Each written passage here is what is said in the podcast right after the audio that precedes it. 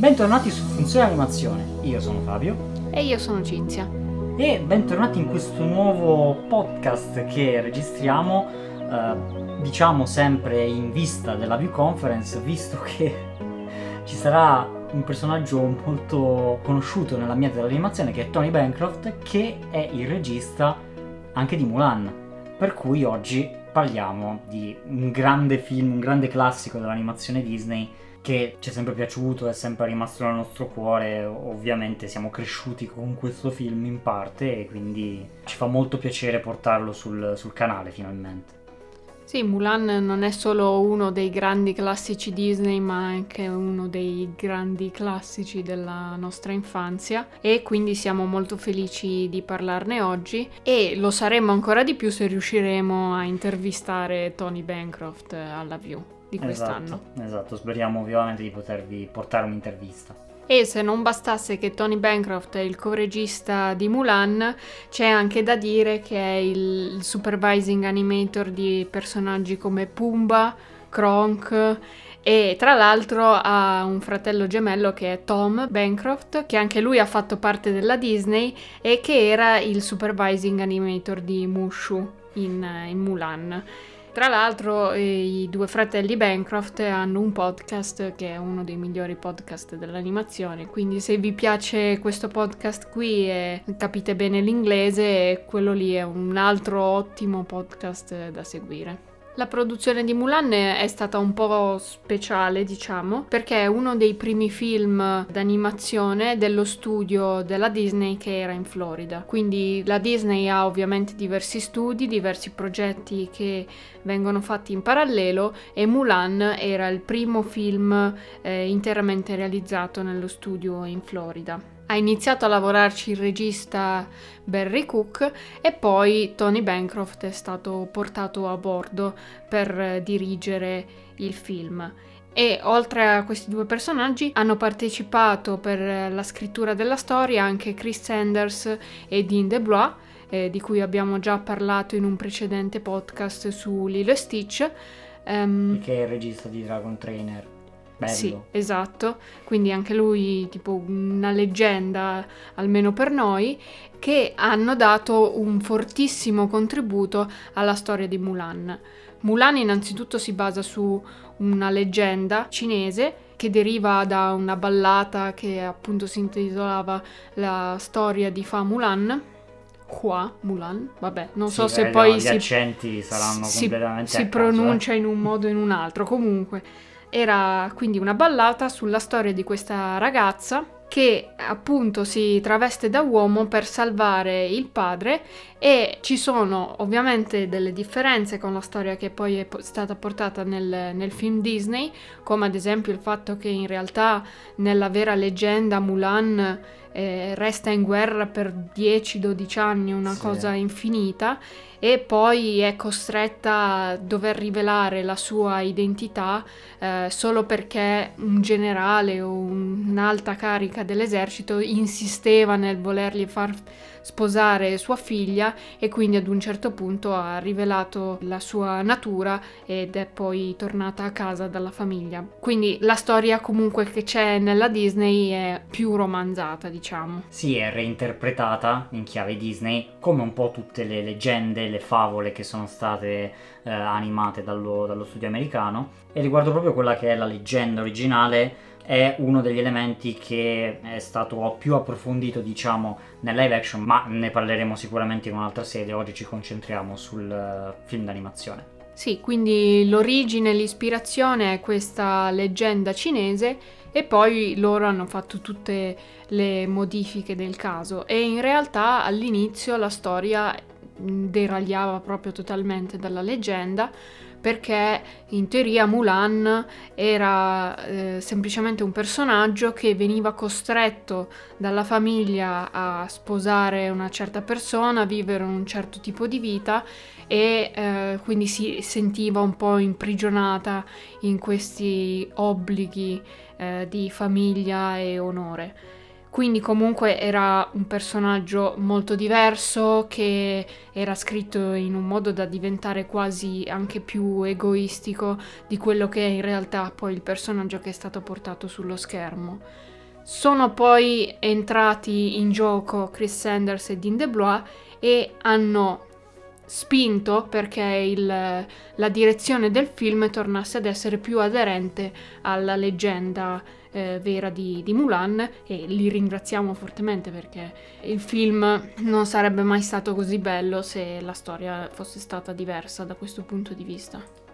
Tra l'altro, altra modifica che è stata fatta in corso di produzione è l'inserimento dei due personaggi, Mushu e Kriki, che inizialmente non dovevano esserci e fondamentalmente eh, Roy Disney ha spinto per farli inserire e c'è da dire che rivisto oggi è proprio molto chiaro che in realtà Mushu e, e Kiki sono delle aggiunte più che altro marchettare.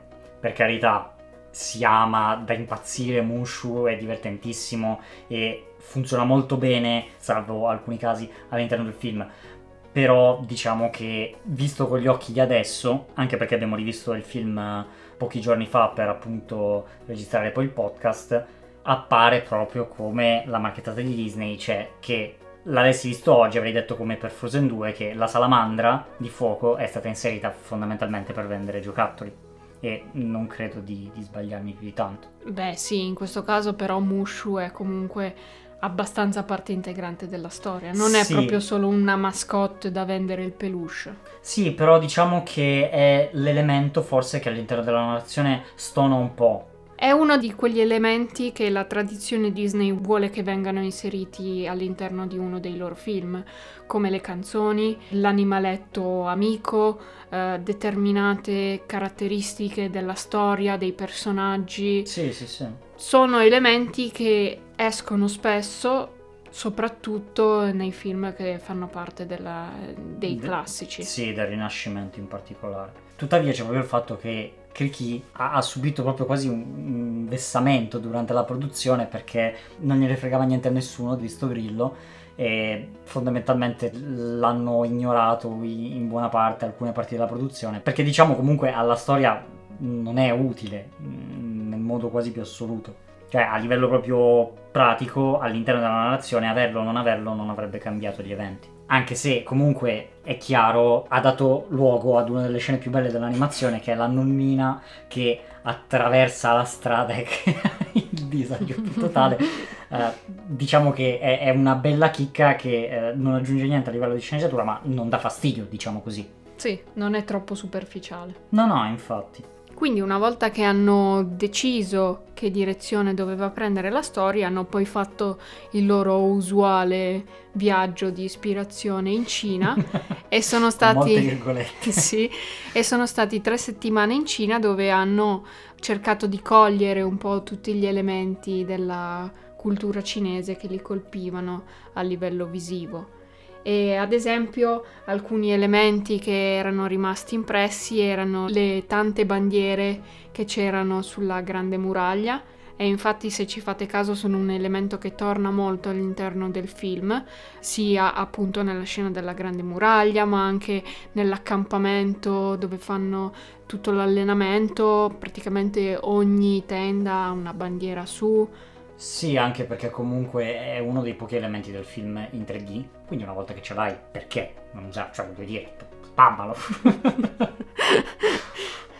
E sì, e se ci fate caso c'è anche proprio il suono delle, delle bandiere È che vero. viene ripreso nella scena della, della, grande muraglia. C'è molto di sottofondo, oltretutto crea anche una bellissima inquadratura quando il consigliere dell'imperatore arriva nella cittadina di Mulan per annunciare che sarebbero stati arruolati alcuni soldati tra la popolazione e sullo sfondo ha questa enorme bandiera che copre praticamente tutto lo sfondo e veramente un'inquadratura bellissima. Ed è anche molto bello all'inizio, proprio due minuti all'interno del film, quando c'è Shang Yu che brucia la bandiera nel falò che sì. è stato appena acceso dalla guardia cinese e lì è proprio un simbolo della sfida che sta lanciando all'impero della Cina.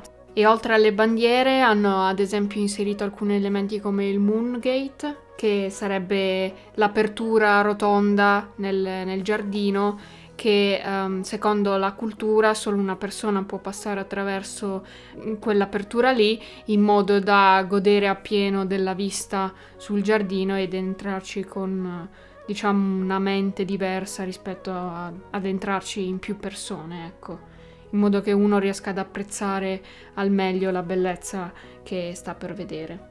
È una cosa che mi è sempre piaciuta uh, di Mulan e comunque in generale dei film del Rinascimento è che essendo ancora 2D avevano la possibilità di cambiare molto il tratto e il character design dei vari personaggi, un po' come in Hercules, un po' come in Atlantis, di cambiare proprio la forma anche solo delle mani dei volti per renderli diciamo più ovviamente co- coerenti con uh, l'aspetto culturale dei protagonisti. E questa cosa mi è sempre davvero piaciuta, infatti Mulan ha, questo, ha questa linea sottile che ogni tanto cambia di spessore ma è comunque molto eh, molto dolce, molto tonda. E come mi è sempre piaciuta moltissimo anche la sequenza iniziale dei, dei titoli di testa, che è realizzata con questa pittura a inchiostro davvero molto bella.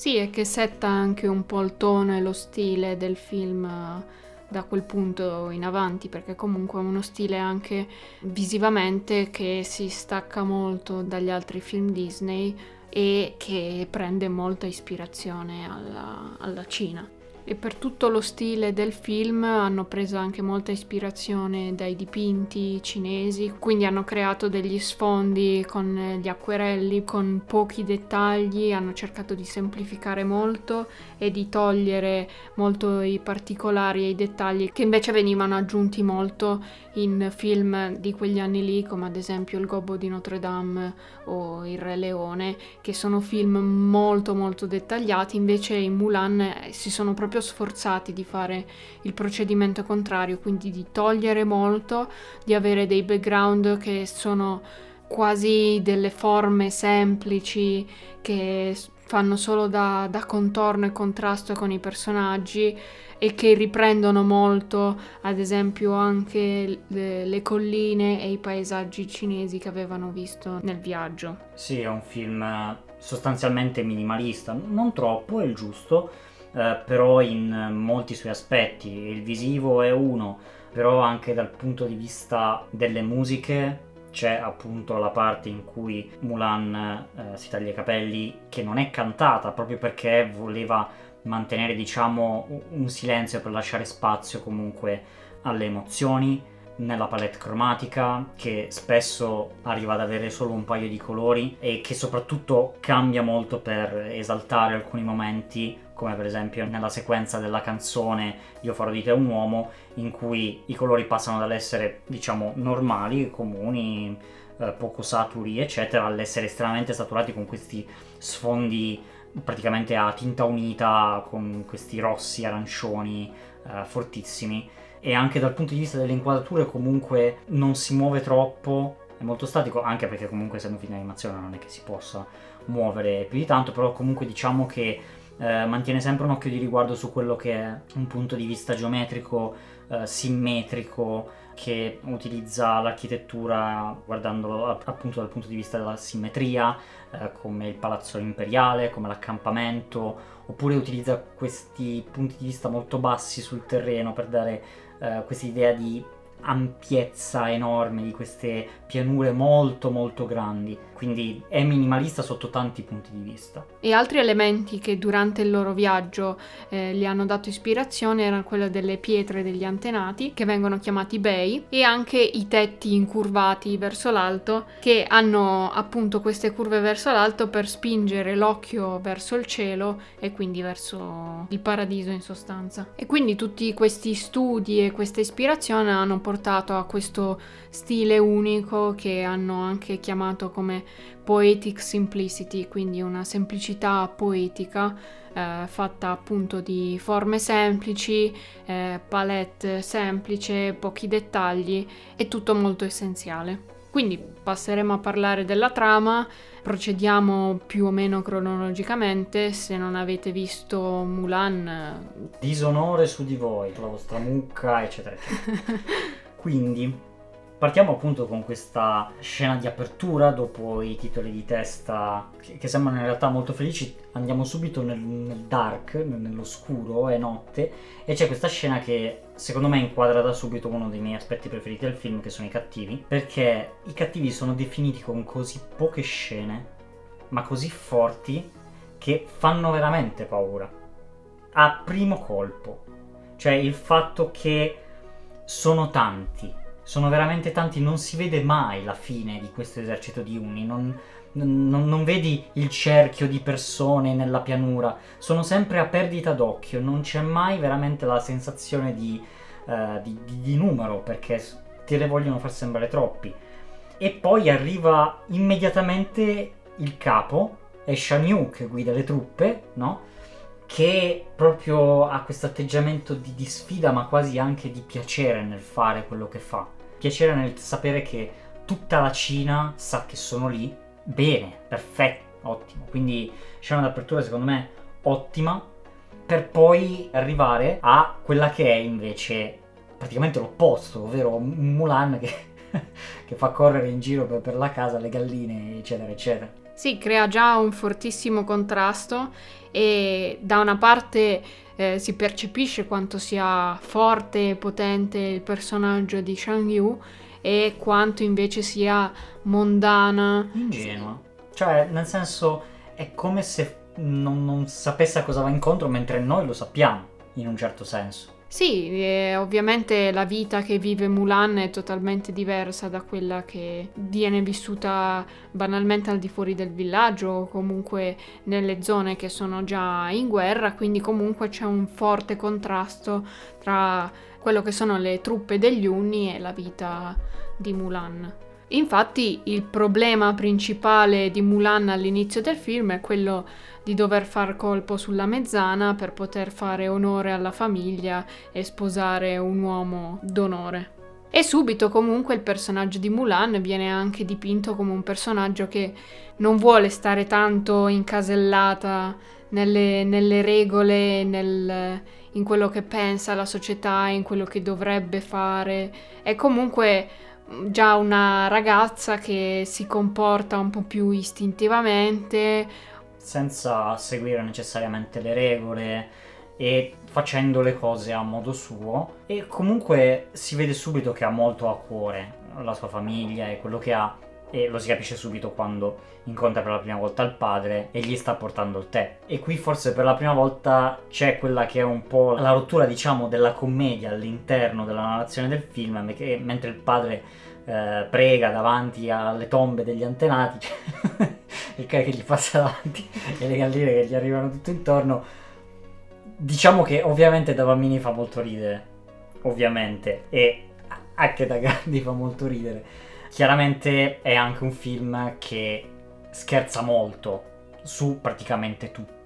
Eh, la commedia raramente lascia spazio al film per più di 5 minuti e quando lo fa a volte comunque tocca argomenti anche che non sono molto eh, utilizzati di norma per scherzare, come appunto la religione in questo caso. È comunque da ricordare che si tratta comunque sempre di un film americano che si è ispirato al mondo cinese. Sì, infatti comunque in Cina non è stato preso di buon no. occhio, soprattutto ad esempio per il personaggio di Mushu, che comunque nel film è un personaggio molto comico, in realtà il drago è una creatura mitologica in eh. Cina. Quindi ha, ha, dato fastidio comunque che venisse un po' preso in giro e anche comunque per quanto sia bella la scena degli antenati che escono dalle tombe, comunque eh, non so, forse i litigi e comunque anche il fatto che anche quella scena lì sia buttata sul ridere probabilmente non sono cose no. che sono state prese benissimo. No, decisamente.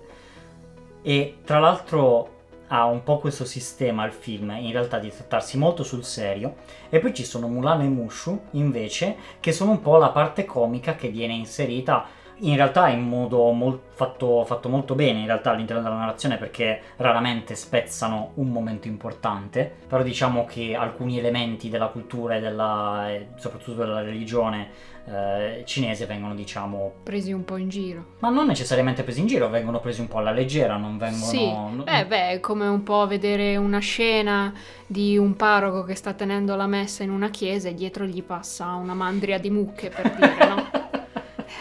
Detta così fa ridere, però eh, cioè, un cristiano potrebbe certo. anche rimanerci offeso, ovviamente. Certo, certo, giustamente. E qui viene comunque anche introdotto il personaggio del padre di Mulan, che da subito comunque si dimostra come un personaggio un po' da una parte preoccupato per Mulan e per il fatto che Mulan fa sempre di testa sua, dall'altra parte comunque dà anche molto supporto e fiducia nel personaggio di Mulan. Si vede subito che sono una famiglia, compresa la madre e la nonna, sono molto uniti e quindi comunque si fa capire anche come il personaggio di Mulan ci tenga e abbia un gran cuore e viene introdotta appunto il personaggio della nonnina, che è in realtà il terzo elemento comico che viene inserito all'interno del film perché è questa nonna che saggia de- dell'età che ha sulle spalle, fondamentalmente è un po' più libera dagli schemi di pensiero perché diciamo lei ha visto di tutto e quindi se ne sbatte un po' e fino a dire che, che fortuna che possono dare gli antenati che tanto sono morti, no? Scena incredibile, l'abbiamo già detto, dell'attraversamento della strada, e poi arriva fondamentalmente la prima canzone del film, nella quale preparano Mulan per l'incontro con la mezzano. E una cosa che ho notato con le canzoni è che innanzitutto non ce ne sono tantissime rispetto ai film Disney e poi anche vengono cantate più o meno tutte da personaggi diversi e alcune sono corali. Un aspetto a cui hanno portato particolare attenzione era dove inserire le canzoni nella storia, in quali momenti alti e in momenti bassi inserirle e comunque per fare in modo che portassero comunque avanti la storia, perché se per cantare una canzone viene bloccata la storia, ovviamente l'audience si annoierebbe molto.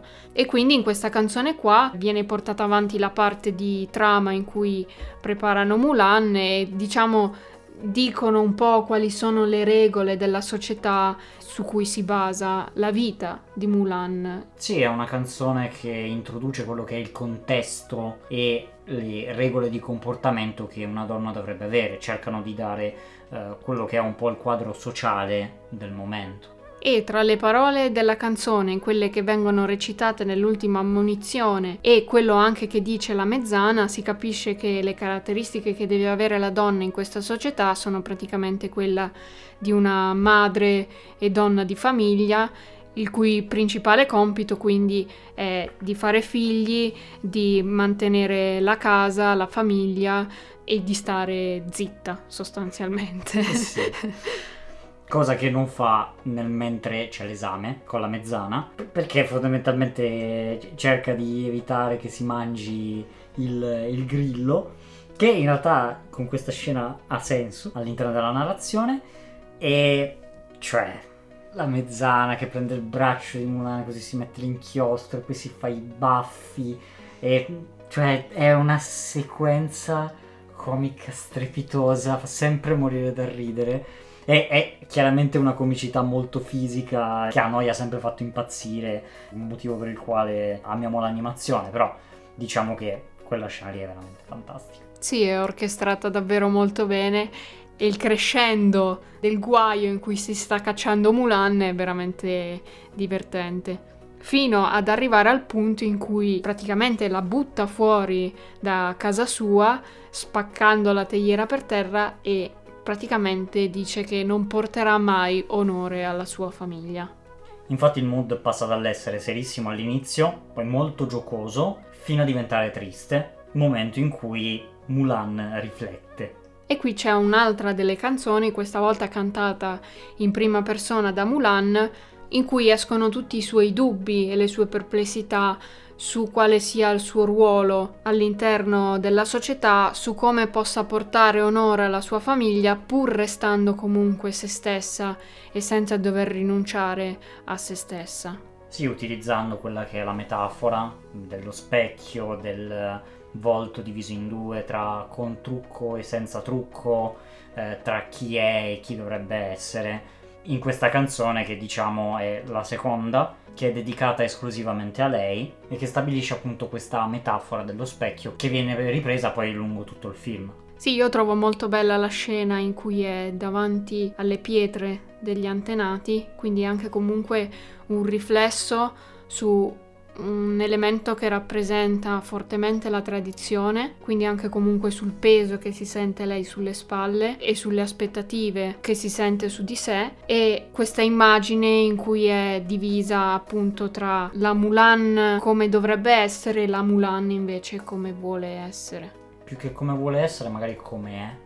Sì, e poi c'è la scena bellissima secondo me in cui Mulan è seduta sotto il ciliegio e il padre viene a consolarla e qui si capisce veramente quanto il personaggio del padre tenga a lei con questa metafora del fiore che non è ancora sbocciato che secondo me è una delle parti più belle e poetiche del film. Sì, il padre diciamo è scritto in modo molto saggio, molto sì, tutto d'un pezzo che ha combattuto, quindi comunque anche ne ha viste tante, ha portato tanto onore alla famiglia, e però anche molto comprensivo nei confronti di Mulan. Non è troppo severo al punto da volerla cambiare. Fino al momento in cui però, arrivando alla lettera dell'imperatore che gli impone di andare alle armi, in realtà lì il suo senso d'onore, il senso d'onore del padre verso comunque eh, la patria va un po' oltre e quindi ricorda a Mulan che se lui ha un posto anche lei dovrebbe averlo. Sì, di fronte a un ostacolo molto più serio come quello della guerra, ovviamente anche il padre incoraggia Mulan a capire qual è il suo posto e a rispettarlo e c'è questa scena in cui Mulan è fuori al buio con la pioggia, seduta davanti alla statua del dragone che c'è nel giardino, mentre che guarda il riflesso dei due genitori litigare eh, attraverso la finestra. Ed è una scena che eh, rappresenta la prigionia in cui si trova Mulan, perché anche tipo i bordi delle immagini in cui si trova accerchiano Mulan, anche ad esempio i capelli che vanno sul volto, oppure il riflesso che vede lei stessa nella pozzanghera d'acqua ai suoi piedi, sono tutti elementi che ingabbiano un po' il suo personaggio eh, per rappresentare anche come si sente dentro. E infatti poi cambia con molta decisione prende in mano, diciamo, il suo destino e quello di suo padre e decide che prenderà il posto del padre in guerra. E quindi c'è questa scena Fantastica, bellissima, stupenda, sì. eh, in cui si taglia i capelli con la spada del padre per poi potersi fingere un uomo e prendere il posto del padre in guerra. Scena che inizialmente doveva anche essere cantata e che secondo me avrebbe rovinato, sì, avrebbe rovinato la poeticità tutto. del momento. Sì. Eh, la musica sottolinea benissimo, ha un ritmo incredibile, cioè la, la, scena proprio in cui lei cammina dentro il tempio, che è perfettamente a tempo è, ed è decisa ed è un movimento veramente di svolta all'interno della narrazione che è stata volutamente rallentata tantissimo e che aveva momenti quasi vuoti come, quelli, come quello della cena o come quello dove lei appunto vede i genitori nella finestra illuminata, insomma è un momento di, svolta e di decisione che cambierà per sempre la sua vita, quindi è sottolineato in modo fantastico. Anche da una palette di colori molto cupa, molto scura. Sì, è molto contrastata, c'è il nero che contrasta molto fortemente con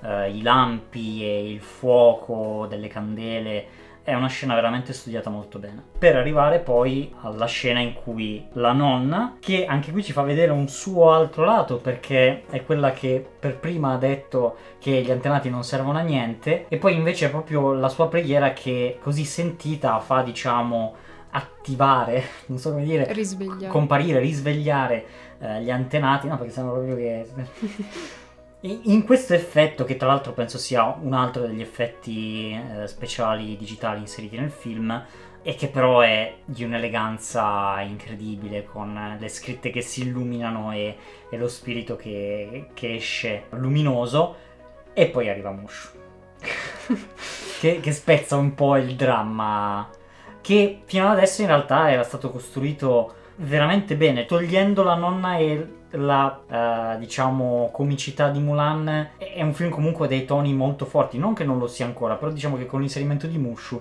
si va decisamente più nel comico e comincia proprio la parte comica del film.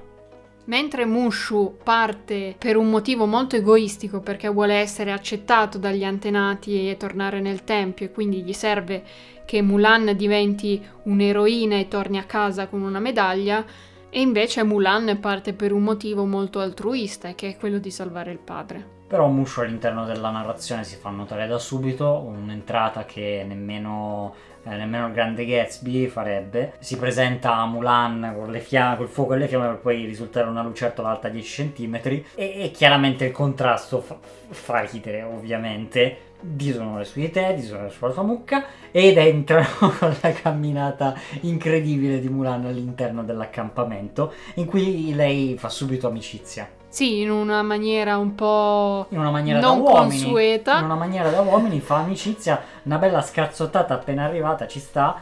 Con i personaggi che sono poi un altro trio comico che sono Yao, Ling e Qianpo e con questi tre personaggi si vede anche come il design dei character sia davvero molto ben studiato e parecchio vario perché c'è comunque il personaggio di Mulan che ha delle linee molto pulite, molto eleganti c'è poi invece Yao che è molto quadrato, basso, tarchiato. Con l'occhio che, nero. Sì, che rappresenta quindi anche comunque la sua indole un po' arrabbiata e irascibile. Poi invece c'è Ling che ha invece questo design un po' più triangolare, alto, più slanciato. E poi c'è Qianpo che invece è molto tondo, infatti anche la sua personalità è davvero molto calma, riesce a rilassare Yao. Ehi Yao, hai trovato un amico? Fa amicizia e trovo che il character design in Mulan sia veramente stupendo, per non parlare poi di come è stato disegnato il padre e di come è stato disegnato anche l'imperatore, che sono, cioè, boh, dei sono, character sono design che sono anche, stupendi. Anche il, eh, il segretario, che è questo questo spillo da balia incredibile con, con questa personalità durissima eh, che non lascia per niente spazio a, a, qualunque cosa agli altri. Ovviamente con l'imperatore, tutto un giocherellone, tutto un eh dai dai ti fa ridere, ti fa ridere. Eh, che anche lì penso sia una cosa abbastanza disonorevole da fare con il consigliere dell'imperatore. E l'ultimo personaggio che praticamente viene introdotto all'interno del film è Li Shang, il figlio del generale, che mi è sempre piaciuto molto come in realtà sia un personaggio che non è che sia principale, non è nemmeno terziario, è un personaggio secondario, però che ha comunque una, una backstory, una storia di background che è comunque molto valida e che soprattutto viene spiegata in eh, tipo due minuti. Lui è, è figlio di un generale e quindi di discendenza è un capitano e praticamente è arrivato lì non troppo per merito suo, da quanto ci dice il consigliere dell'imperatore, però d'altra parte c'è lui che invece in realtà è molto in grado di fare quello che, che sa fare e cercherà di dimostrarlo a se stesso. Sì, è un po' diciamo il personaggio complementare di Mulan, in quanto comunque anche lui deve portare onore al padre e alla famiglia. Ovviamente il suo punto di vista è quello maschile, quindi comunque il suo portare onore deriva dal fatto che deve essere vincitore in guerra, però è anche interessante come viene fornito il punto di vista maschile su questo aspetto. Sì, in un personaggio che appunto non è una situazione facile perché è un po' diciamo il figlio di papà. Sì, e poi si trova ad essere capitano di un, un branco di scalmanati incredibili che con cui però dovrà andare in guerra, quindi Esatto anche qui eh, momenti di comicità e di drammaticità si bilanciano molto bene all'interno del film e c'è l'epica scena dell'allenamento con... No, c'è l'epica scena di lui che esce dalla tenda e vede il mare di, di pestaggio che, che, che c'è davanti a lui e poi Cifu che prende appunti e dice primo giorno. Perfetto, possiamo proseguire. E il suo primo obiettivo, infatti, è quello di allenare questa massa di scalmanati e c'è una delle canzoni più belle e divertenti del film Della che Disney, io direi. sì, che è quella Farò di te un uomo.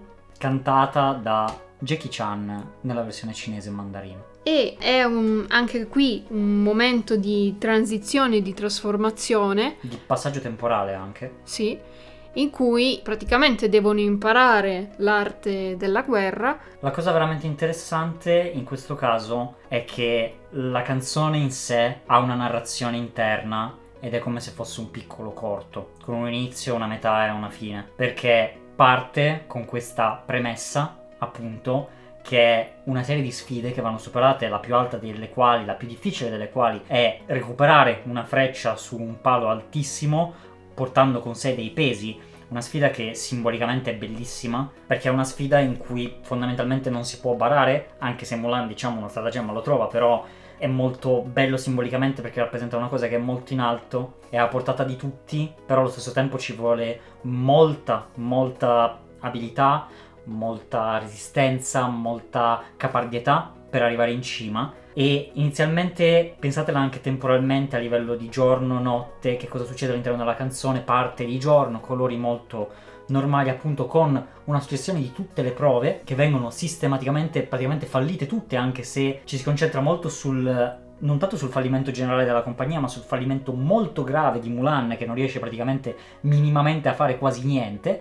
Arriva il punto di notte dove c'è praticamente la disperazione di Li Shang e che fondamentalmente dà il cavallo a Mulan e gli dice senti vattene perché qui non ci stai proprio a fare niente il momento più basso della canzone e che invece si rialza con Mulan che dice cavoli no voglio farcela e dalla notte si passa alla mattina e con l'alba Mulan che arrivando in cima al pilastro esce nella luce tutta sudata però che finalmente ce l'ha fatta e da lì è tutto in discesa. Tutte le prove sono automaticamente superate eh, perché da lì poi il più difficile è fatto. E quindi c'è anche un climax poi finale che è estremamente bello come abbiamo già detto con colori pazzeschi e un timing delle scene che è fenomenale. Movimenti di animazione perfettamente a tempo con, con la musica e che si chiude con questo calcio in volo che porca vacca no, eh, spacca qualunque roba Sì, la scena in cui Mulan riesce a prendere la freccia in cima al palo è un'altra delle migliori scene È del sc- film. è la scena migliore del film E- pelle d'oca tutte le volte Sì, simbolicamente pazzesca, appunto come dicevi tu,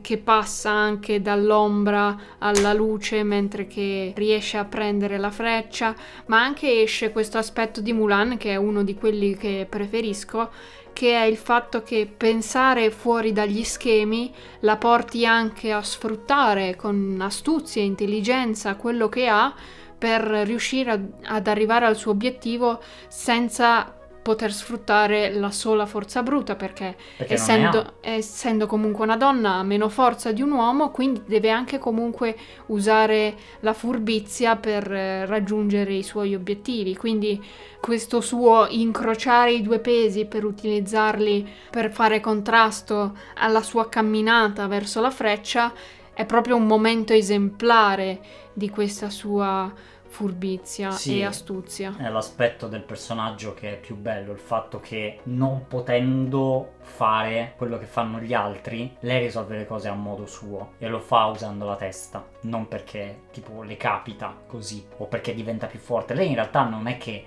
diventi estremamente più forte, diventa sicuramente più abile, però la cosa che riesce a fare è utilizzare la testa per venire fuori dai guai. E io trovo anche bellissimo il passaggio successivo, anche se vabbè non sono un tipo tra- da transizioni, le odio abbastanza, però subito finita la canzone, tu che sei lì e che dici dai che ce, che ce la vincono, ce la fanno, invece poi si passa di nuovo subito al nemico, immediatamente, e ti riporta con i piedi per terra e ti dice guarda che questi qua, cioè, te li asfaltano tutti, ti farò di te un uomo o meno. ok, questa roba anche sempre mi è, mi è piaciuta. Appena credi che siano, che abbiano una possibilità effettiva, boom, c'è subito la scena in cui li, li tirano giù. Sì, perché le scene dell'accampamento e dell'allenamento dell'esercito vengono inframmezzate con le scene degli Unni, che comunque stanno continuando nel mentre con la loro avanzata e anche con le loro vittorie. Non si vedono le, le battaglie che combattono, ma comunque viene detto che vengono vinte. Eh, gli Unni stanno avanzando e stanno avanzando senza essere più di tanto fermati No, dall'esercito niente. imperiale. Per Infatti, anche comunque il padre di Li Shang deve partire per andare ad affrontarli in prima persona e trovo che le scene ce ne sono in particolare un paio, una in cui viene trovata una bambola di una bambina di un villaggio cinese e un'altra in cui vengono eh, trovate le due spie dell'esercito che stavano inseguendo gli Unni e sono entrambe, secondo me, fondamentali alla storia perché eh, appunto eh, rincarano un po' la dose di quanto siano micidiali e spietati Sì. gli Unni perché comunque Non Eh. lasciano vivo nessuno. e poi fanno vedere appunto come siano spietati perché in un caso viene trovata la, la bambola della bambina e Shang Yu dice dobbiamo riportare alla sua piccola la sua bambola lasciando comunque intendere che stermineranno tutto il suo villaggio e quindi uccideranno anche la bambina. Nell'altro invece pezzo di due spie che c'erano e che vengono mandate a riferire un messaggio all'imperatore, solo una viene lasciata in vita. Quindi proprio non si fanno nessuno scrupolo. Sì. In questo alternarsi si torna all'accampamento, varie scenette, eh, ci si fa il bagno, e Mushu scrive la lettera per mandare la compagnia in guerra e partono in guerra. Sì, partono e durante il viaggio cantano un'altra delle canzoni L'ultima. che torna anche un po' a sottolineare quali sono gli aspetti un po' della società e le aspettative eh, degli uomini anche verso le donne. Sì, è proprio la canzone se la prima canzone del film era la prospettiva delle donne nella società, in questo caso è la prospettiva degli uomini nella società. Ed è molto bello che siano in realtà tipo la prima e l'ultima canzone che sentiamo. Sì, e la canzone comunque del viaggio si interrompe in una maniera davvero davvero brusca. E io trovo che quel passaggio lì abbia un contrasto sonoro, visivo, di palette di colori, di mood che è incredibile. Perché esattamente qualche secondo prima stanno giocando a palle di neve e qualche secondo dopo hanno davanti ai loro occhi un villaggio distrutto, infuocato, con una palette che è fatta solo da neri, bianchi e rossi e il mood è veramente veramente glaciale. E davanti anche a- all'esercito dell'imperatore, tutto l'esercito dell'imperatore sgominato completamente, cioè non c'è rimasto nessuno. E questo non è solo un passaggio che è stilisticamente fondamentale, ma anche a livello di scrittura, perché loro stavano giocando. E non è che sia sbagliato dal loro punto di vista, perché loro sono contadini, vasai, fabbri, non sono soldati.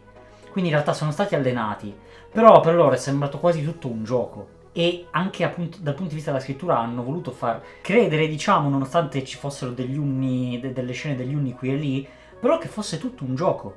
E invece, bam, nel momento in cui stanno per fare a palle di neve, taglio, si va da campo contro campo e il mondo gli cade addosso. Cioè questa roba è fortissima.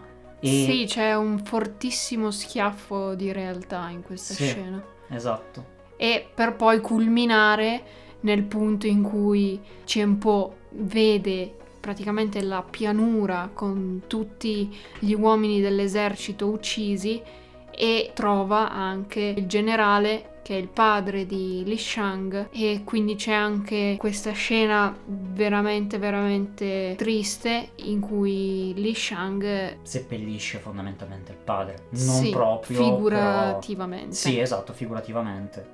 Però sono tutti quegli stratagemmi che so- sono per renderlo comunque un film per bambini. Ovviamente non puoi tanto fare un funerale, devi sempre fare che si trasforma in luce e diventa, diventa qualcosa di astratto. Però insomma diciamo è comunque un'immagine molto bella, in ogni caso. Ed è proprio da questo punto in poi che ho trovato le uscite di Mushu un po' sopra le righe. Non troppo perché aiutano un filo a spezzare la tensione, però l'ho trovato un po' fuori luogo in un paio di occasioni. Quindi diciamo che da questo punto potevano trattenersi un po', però diciamo che non danno troppo fastidio, ogni tanto non, non sono proprio giustissime, però ci stanno, dai. E dopo la rivelazione che loro sono rimasti gli unici soldati a poter salvare ormai l'imperatore, partono per andare proprio incontro all'esercito degli Unni, quindi comunque la questione si fa parecchio parecchio seria.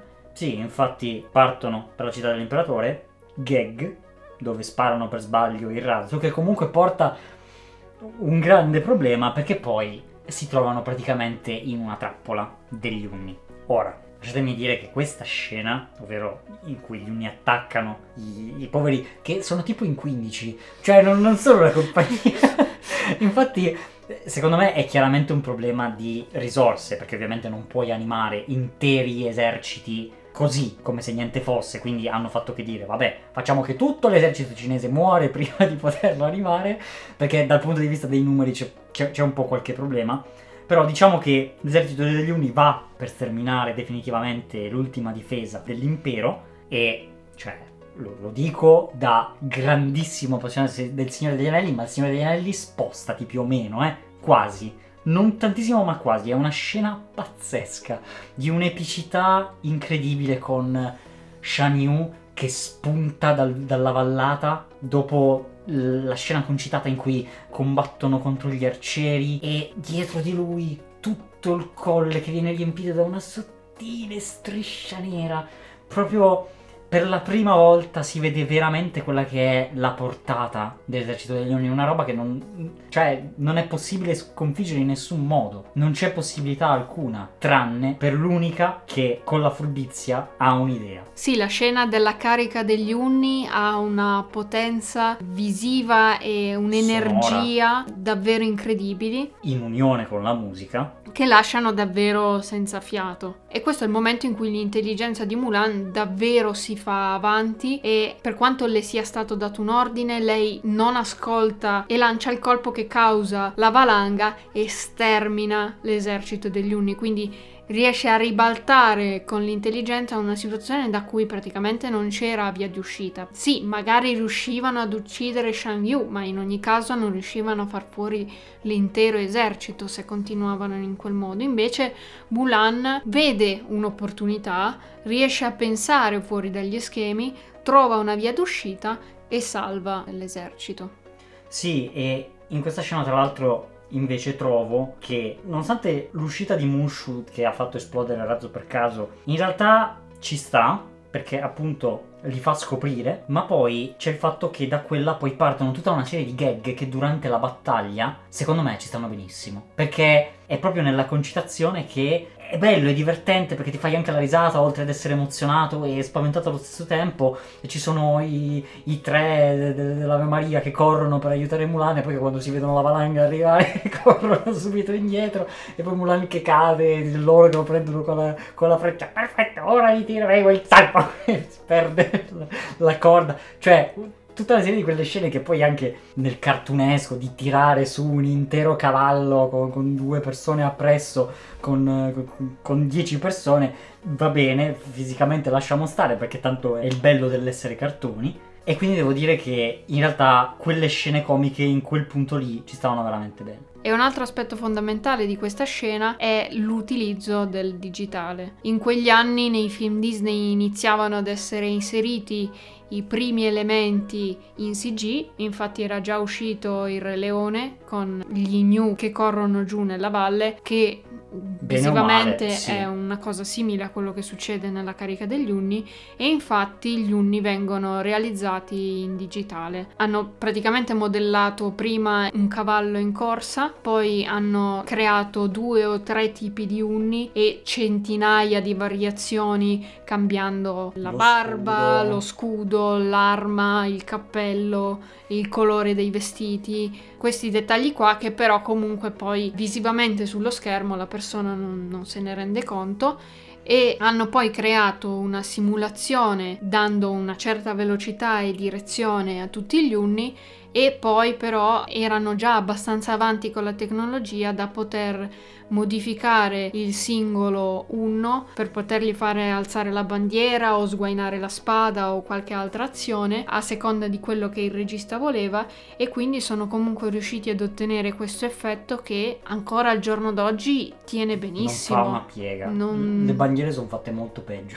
sì, le bandiere si non si possono più tanto guardare, però comunque la carica degli uni secondo me è un effetto che tiene benissimo sì, sì. ancora al giorno d'oggi. Anche perché teneva bene anche all'interno del Re Leone praticamente non si notava. E il, il, digitale è stato poi anche utilizzato appunto in altri piccoli elementi come quello delle bandiere, ma anche come quello delle frecce, quando mm. ci sono tutte le frecce che ah, arrivano ah, sì, dagli uni, perché c'è proprio una ventagliata di frecce. Un altro effetto è quello sempre delle folle, specialmente nella scena poi finale dove si vede la piazza davanti al palazzo imperiale che è gremita di gente e lì in realtà però hanno utilizzato un sistema un po' diverso. Se per gli Unni hanno utilizzato praticamente tutto CG, per creare le folle hanno invece creato un sistema dove avevano dei piani 2D e ci appiccicavano sopra delle animazioni 2D di personaggi animati e in questo modo sono riusciti a creare anche un buon mix tra i personaggi principali animati e quelli che venivano più o meno replicati digitalmente sullo sfondo. Infatti c'è la scena in cui c'è la sfilata che si vedono abbastanza da vicino i personaggi della folla e poi ovviamente è molto più facile, tra virgolette, la scena della piazza perché vengono visti anche più da lontano i personaggi e comunque è interessante il fatto che sono in realtà dei piani 2D su cui viene appiccicato il personaggio animato a mano. Sì, beh, poi devono fare solo rumore, non è che hanno uno scopo, cioè non è che hanno un movimento particolare che devi notare o simile. Sì, sì, esatto, è una folla e si deve comportare da folla. Invece per la carica degli unni gli serviva comunque eh, di poter dirigere artisticamente in maniera più precisa e dettagliata eh, magari anche il singolo 1 e quindi hanno optato per un approccio più difficile però che ha dato dei risultati anche molto interessanti. E un altro effetto digitale che ho trovato davvero molto interessante è stato quello dei falsi piani, faux plane, perché praticamente sapete che la Disney ha introdotto la tecnica della camera multipiano, quindi dove i diversi piani che vanno a comporre l'immagine vengono fisicamente messi a distanze diverse dalla camera che poi scatta la fotografia e quindi si può creare un effetto più tridimensionale dei diversi piani quando la camera si avvicina o si allontana. Una cosa simile hanno fatto in Mulan, però visto che l'hanno fatto digitalmente, hanno anche modificato i piani, quindi incurvandoli o dandogli delle determinate forme in modo che fosse molto più dinamico quando la camera si avvicinava o si allontanava. Infatti, se ci fate caso, proprio nella primissima scena in cui la camera si avvicina alla grande muraglia, è molto più di un 2D, sì, è, è, molto tridimensionale come okay. effetto. Perché hanno praticamente preso i disegni in 2D del muro e l'hanno incurvato in modo da dare questo effetto più tridimensionale al movimento di camera. Sì, comunque stavano cominciando ad utilizzare anche abbastanza pesantemente il digitale per comunque permettergli di realizzare effettivamente alcune scene, perché la scena degli unni senza il digitale non sa da fare. No dopo la scena in cui gli cade praticamente il mondo addosso perché si rendono conto che l'esercito degli Uni non è cosa con cui scherzare, arriva un'altra scena che è quella in cui, essendosi Mulan ferita durante lo scontro, l'esercito scopre che lei è una donna. E la punizione per questa menzogna era già stata detta dal padre all'inizio del film. Se scoprono che è una donna, la uccideranno e in questo caso la punizione sarebbe stata proprio quella alla fine, però per il fatto che Mulan aveva appena salvato Li Shang oltre che tutto l'esercito cinese, viene risparmiata una vita per una vita, non viene uccisa, però viene abbandonata tra le montagne, mentre che l'esercito torna nella capitale. e c'è questa scena in cui lei sta al freddo con, con quello che le rimane, ovvero il, il cavallo Mushu e Kriki. E devo dire che anche in questo caso la parte comica è stata inserita. Inizialmente ci sta male, però poi ha un significato, nel senso che Mushu, che è il personaggio sempre che eh, è sempre divertente, è sempre felice, eccetera, in realtà crolla un po' e rivela anche il fatto che lui in realtà lo sta facendo per lui, non lo sta facendo per Mulan, mentre Mulan invece quello che ha fatto l'ha fatto per salvare la vita a suo padre e quindi è stato un gesto più che onorevole. Ed è molto bello anche lo scambio che c'è tra Mushu e Mulan, molto anche profondo rispetto a quello che potrebbe essere uno scambio con un personaggio mascotte eh, in cui Mulan si vede riflessa nell'elmo e continua a non capire quale sia il suo posto di fatto. Non le piace il riflesso che vede nell'elmo e comunque tutti questi dubbi e queste incertezze che ha il personaggio di Mulan contribuiscono a rendere così profondo, credibile e a farci immedesimare molto bene nel suo personaggio perché oltre a non essere un personaggio invincibile, è semplicemente una ragazza che usa l'astuzia per andare incontro alle difficoltà con cui si trova, ma è anche comunque un personaggio che è insicuro, ha dei dubbi durante il suo percorso e per quanto i sentimenti verso la famiglia siano molto forti, lei non sa molto come comportarsi per rendere fiera la famiglia di, di sé.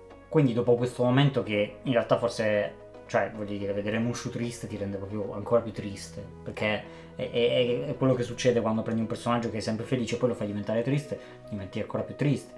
E ehm, comunque arriviamo, diciamo, all'epilogo del film all'ultima sfida che, che, Mulan si trova a fronteggiare perché gli Unni sono riusciti ad introdursi nel palazzo dell'imperatore, lo rapiscono e ci si chiudono dentro e in questo caso Mulan riesce di nuovo ad uscire dagli schemi, a farsi avanti ancora una volta per eh, risolvere la situazione e però stavolta i suoi compagni non le voltano le spalle ma la seguono perché comunque loro si fidavano di Ping perché con Mulan dovrebbe essere diverso. Sì, e si ribalta un po' il ruolo. Se prima era Mulan a doversi travestire da uomo, adesso il suggerimento è che siano gli uomini a doversi travestire da donne per potersi intrufolare all'interno del palazzo. E tra l'altro anche in scene molto divertenti. Sì, piani incredibili, strategie pazzesche per fare delle robe che proprio nemmeno... Eh? Arrivano allo scontro finale. Ed è bello anche come salire sul palo a prendere la freccia poteva essere una cosa che poteva tornare poco utile, diciamo, nella battaglia vera. In realtà si svela essere un'abilità parecchio importante in questo caso ed è bello come non è l'unico elemento che viene anticipato nella storia e poi ripreso in una maniera più significativa avanti, quindi riescono con lo stesso stratagemma ad introdursi nel palazzo e c'è questa battaglia finale con uh, Shang Yu. Sì, che distrugge tutto il palazzo, manco fosse fatto di carta, e che però viene infine ucciso da Mushu, diciamolo, viene fatto esplodere con tutti i fuochi d'artificio possibili da Mushu, e finisce bene. Riescono tutti a scappare, il palazzo dell'imperatore va a fuoco, però l'imperatore è vivo. E qui ci sono tre elementi che a me piacerebbe evidenziare di questa scena finale. Il primo è lo scambio interessantissimo tra l'imperatore e Shang Yu, con la battuta parecchio epica di per quanto il vento possa urlare forte una montagna non potrà mai inchinarsi ad essa. E quindi comunque il personaggio dell'imperatore che finora si era visto anche poco, forse in una scena all'inizio Qui in pochissime parole, cioè praticamente due battute, si evidenzia come questo personaggio sia molto altero, molto saggio, tutto d'un pezzo. Sì, non si fa spaventare minimamente se deve morire per il suo paese, che così sia. Sì, è anche in forte contrasto, cioè lui non si smuove minimamente dalla sua posizione, mentre Shan Yu appare invece come un bruto che vuole solo fare a botte in sostanza. Sì, e tra l'altro anche visivamente il fatto che lui, cioè l'imperatore si muove pochissimo, Cioè, è stato semplicissimo ad animare l'imperatore. Mentre Shan Yu è sempre in movimento, gli gira attorno, lo, lo guarda, lo osserva, lo scruta, lo minaccia, gli punta la spada addosso. Insomma, lui è in movimento continuo e l'imperatore è roccio. Esatto. L'altro elemento è quello epico anche lì di come Mulan rubi la spada a Shang Yu con l'utilizzo di un semplicissimo ventaglio e lì anche è un'altra fortissima dimostrazione dell'intelligenza e dell'astuzia di Mulan. E un terzo elemento che è un po' un easter egg, diciamo, è che i due personaggi che sono a carico dei, dei fuochi d'artificio hanno in realtà la faccia di Barry Cook e di Tony Bancroft, quindi dei due registi. Che sei? Il vostro peggiore incubo. E quindi diciamo che tutto viene a chiudersi, l'imperatore sembra per fondamentalmente condannare Mulan al disonore più totale, in realtà si inchina per, salva- per aver salvato tutta la Cina, scena pazzesca dell'intero popolo che si inchina a lei. Sì, anche quella da pelle d'oca. Sì, e che dimostra come comunque Mulan sia riuscita non solo ad acquistare la fiducia dei suoi compagni e del suo capitano, ma addirittura la fiducia dell'imperatore e dell'intera Cina. Cioè, comunque di fronte a lei si sta inchinando l'imperatore, il che vuol dire che comunque la sua figura di donna acquisisce grande, grande rispetto e grande onore. Dopo di ciò torna a casa dal padre e mi è sempre piaciuto tantissimo che lei si approccia all'inizio proprio con i doni che le ha fatto l'imperatore, quindi con la spada di Shan Yu e il sigillo dell'imperatore. E mi è sempre piaciuto come al padre non freghi niente. Prende questi oggetti, li butta per terra e abbraccia lei. Questa cosa mi è sempre piaciuto tantissimo perché porta il valore che comunque non, le cose materiali non sono quello che conta, e l'onore, il disonore, n- non importa, basta che comunque tu stia bene e non ha portato solo una spada. Secondo me un uomo doveva portare.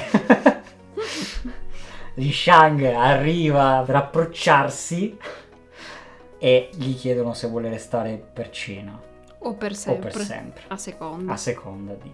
E, e poi Mushu dà una disco festa nel tempio. Giusto per Perfetto, chiudere. Per chiudere con onore verso gli antenati che giocano a palla con la testa di uno. Perfetto. Sì, si è chiuso questa scena che forse è quella che ci sta meno in tutto il film. Però diciamo che è il finale alla e vissero tutti felici e contenti. Esatto. Per concludere, Mulan è uno dei miei personaggi femminili preferiti di tutta la Disney, per quanto vogliano sempre infilarla nella categoria delle principesse e lei in realtà è tutto tranne che una principessa. Sì.